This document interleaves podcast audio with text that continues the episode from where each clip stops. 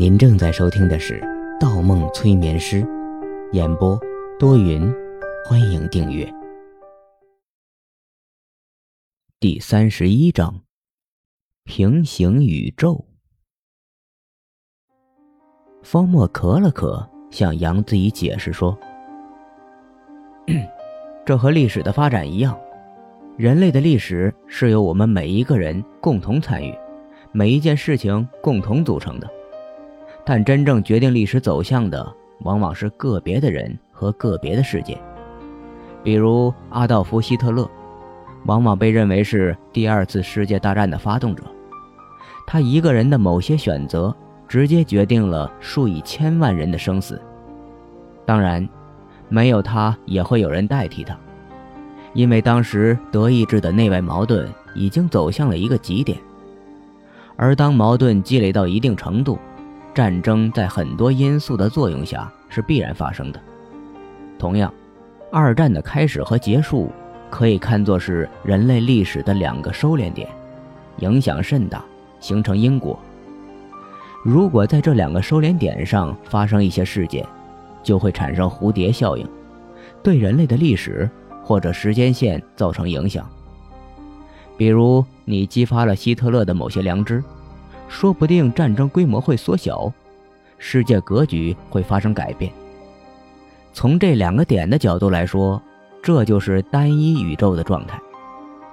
而从第二次世界大战中来说，在这两个收敛点之外，你一个普通人，只要规避一些具有影响性的人或事物，无论接触到谁，做什么，都不会触发蝴蝶效应的事件，都不会改变战争结果。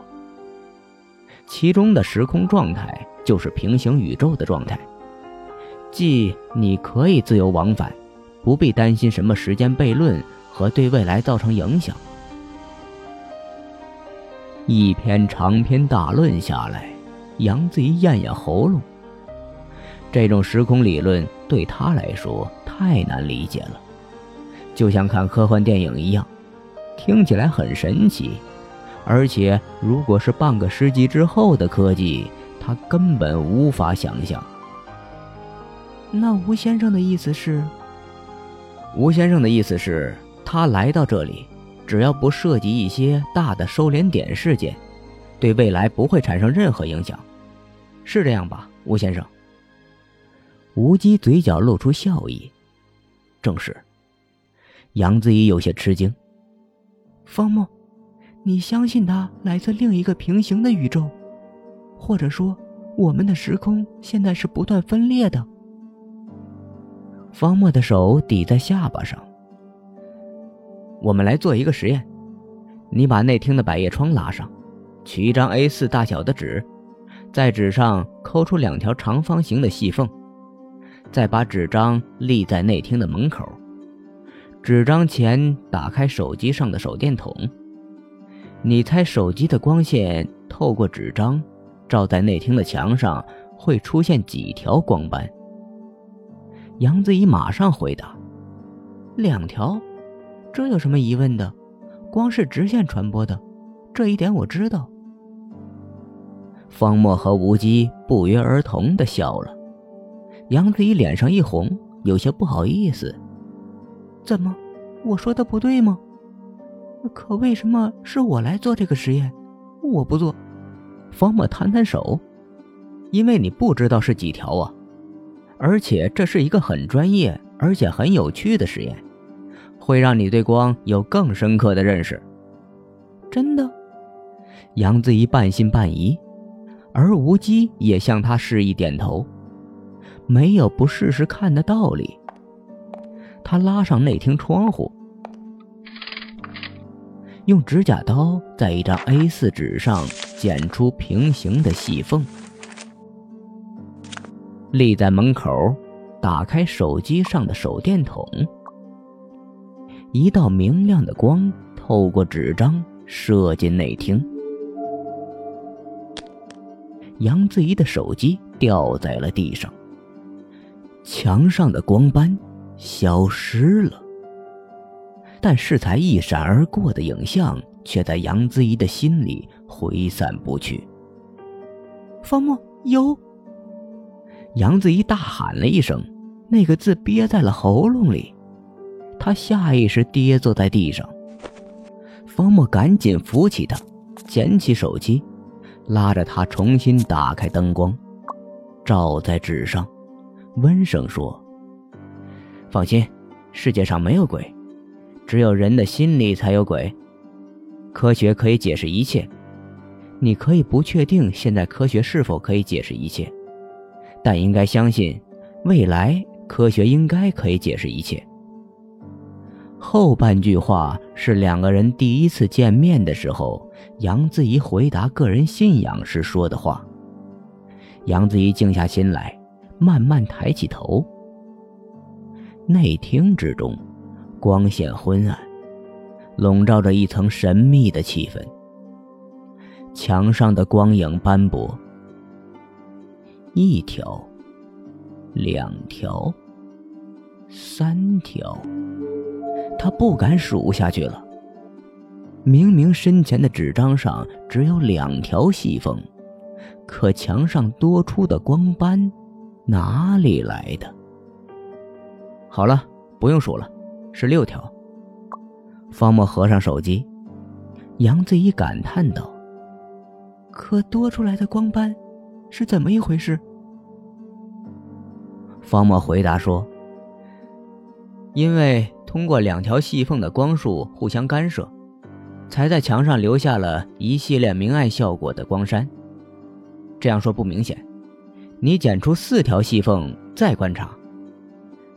四条细缝，出来一排光斑吗？”杨子怡不明白，继续按照方墨说的做。刚重新把纸放到手机的聚光灯前，身体愣住了。墙上的光斑没有增多，反而减少了。他张起嘴巴，目瞪口呆。光斑数量的减少是因为光的互相干涉，阴暗抵消掉了光路。后来科学家发现了，只有光才能干涉光。方墨继续向他解释：“对，只有光才能干涉光。”坐在椅子上的吴基也表示赞同。这个实验叫做杨氏双缝干涉。这个实验后，全世界的科学家开始希望找到一种不被干涉的光，或者试图让光能够不被干涉的传播。在排除了一切干扰之后。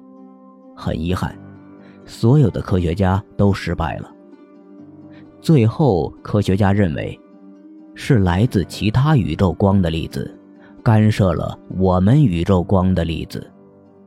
也就是说，宇宙不是唯一的。杨氏双缝干涉。杨子怡好像在哪里听过。没错。方墨转向他问：“你什么学历？”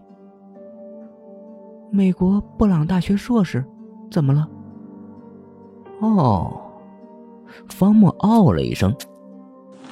待二人都回到座位上，才说：“的确是杨氏双缝干涉实验，但我清楚的记得，这个实验只不过证明了光的波粒二象性而已，并不能证明平行世界的理论。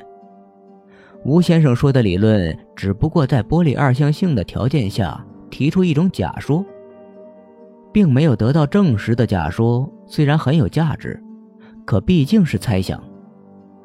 在未来不是，无极反驳道。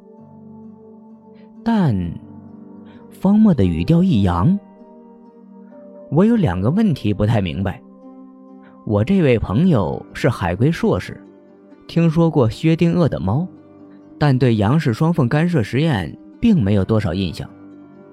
而我对这个曾在高中课本上一闪而过的物理实验也没有多少印象。刚才的细缝成像是从一本书上看到的。可我现在很好奇，吴先生是搞科研的吗？还是像我一样是个图书馆的树懒？为什么对这些知识如此了解？话音一落，杨子怡的身体猛一惊。这才是方墨的套路。不知不觉抛出一个一针见血的问题，他不得不说，这个问题问得很好。这些时空宇宙的知识，除非是从业者或者爱好者，否则根本不会被注意到。就像大家看科幻电影一样，很稀奇的理论都是一笑而过，顶多了解是什么，很少有人会追究为什么是。即使放在现在，大多数人对时空、宇宙都没有太深的概念。为什么无机能说出薛定谔的猫，能说出杨氏双缝干涉实验下的假想？如果他不是从业者或者爱好者，那只有一个可能：他是刻意准备的，或者说，他臆想出了自己的身份。开始不停为谎言补充知识。无极斜斜头，一脸莫名其妙的样子，回答说：“这不是很正常吗？作为一个时空旅行的人，在接受这项技术之前，我去了解与整个时空技术有关的信息，很正常啊。